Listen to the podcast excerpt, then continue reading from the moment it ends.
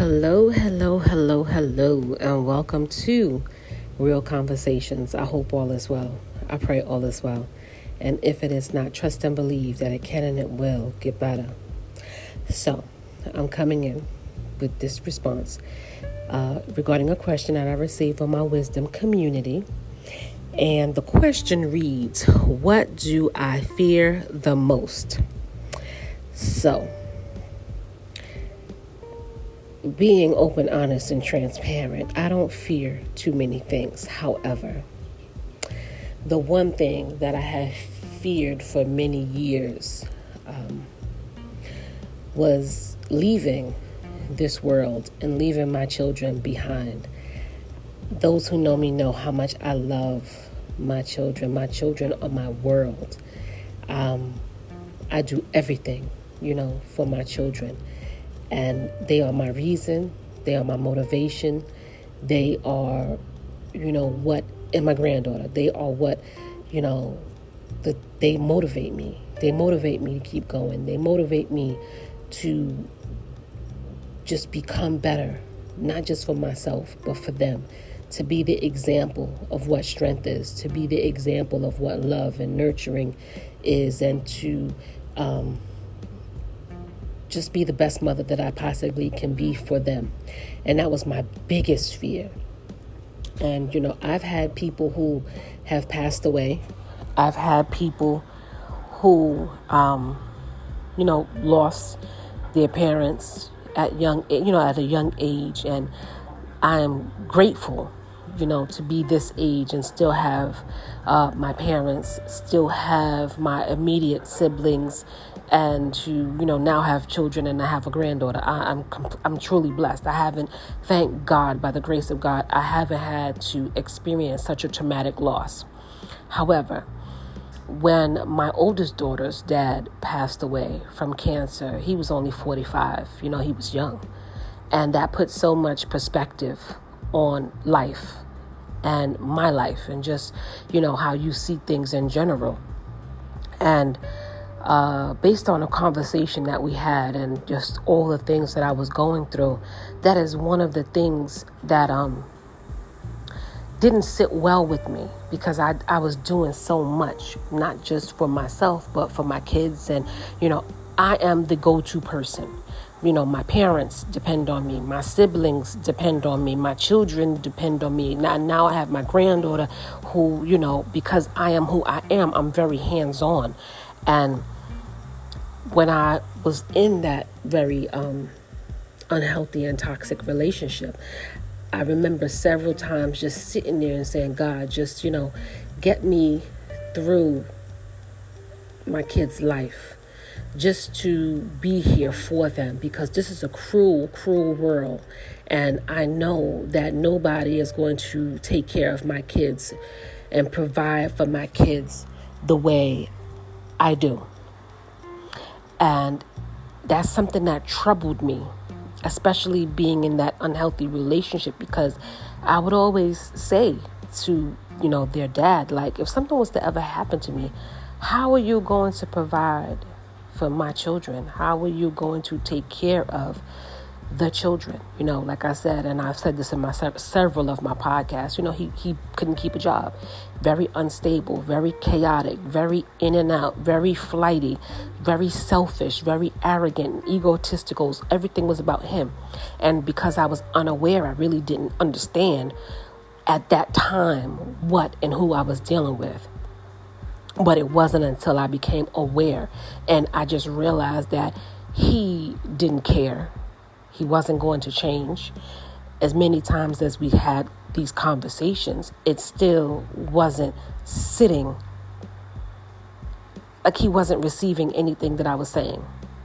And sometimes when you get into situations and you are dealing with people, you have to have these tough conversations. I work in the healthcare field. I worked I've worked in the medical field for over 20 years.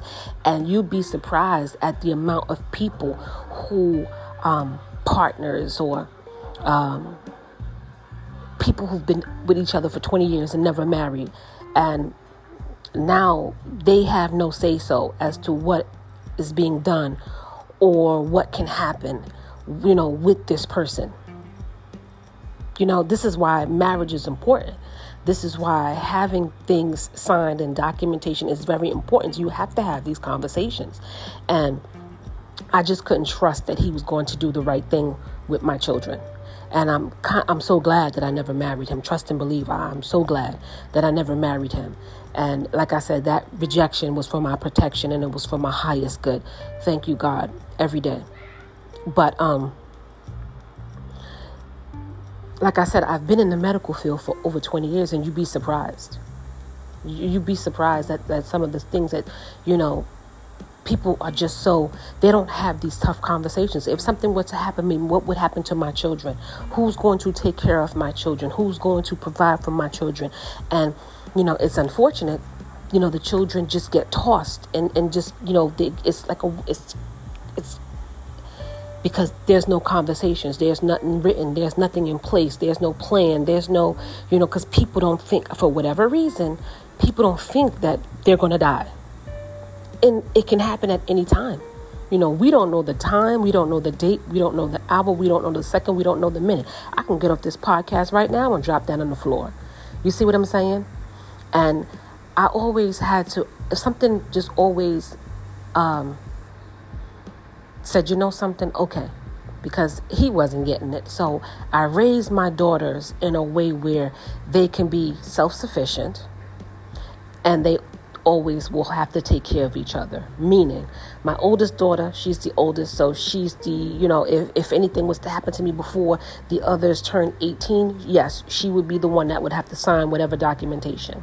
Everything is, she would be the person who'd handle everything. And then whoever's next in line, and, and so forth.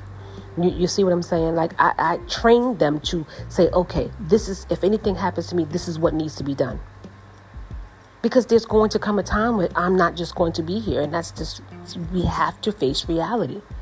And that was one of my biggest fears that you know, I just wanted to live to see them to grow up to become adults where they're self sufficient and can take care of themselves. Because Lord knows their father wasn't going to take care of them.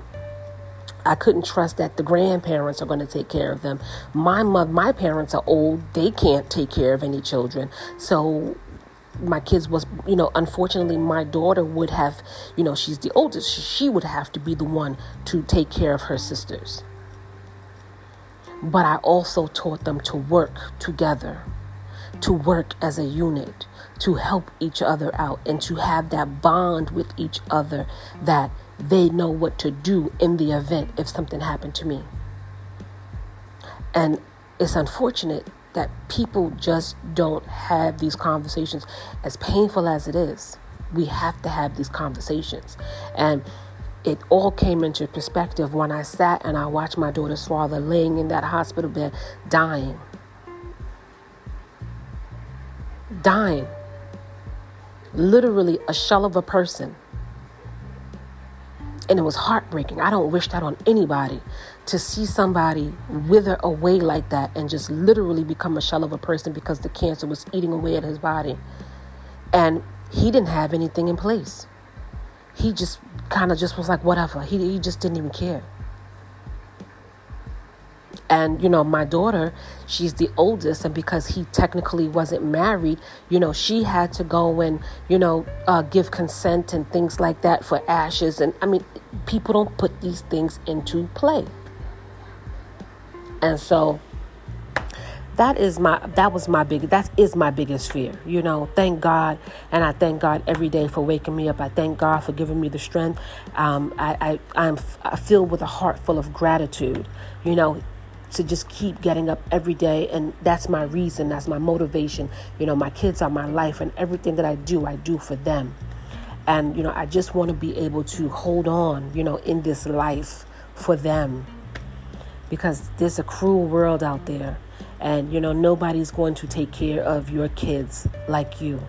I'm not saying that i'm the best mother. I'm not saying that i'm the perfect mother but i damn for sure bust my ass for my kids and so um, that's it you know so my message here is today you know we all have fears we all have um, things that you know we just you know shake us to our core uh, but you know, we just have to continue to live. We have to continue to just live this life because we only have one and we have to make the best of it. And so, with that being said, um, I hope that answers your question. And um, wishing you nothing but love and light. Stay blessed.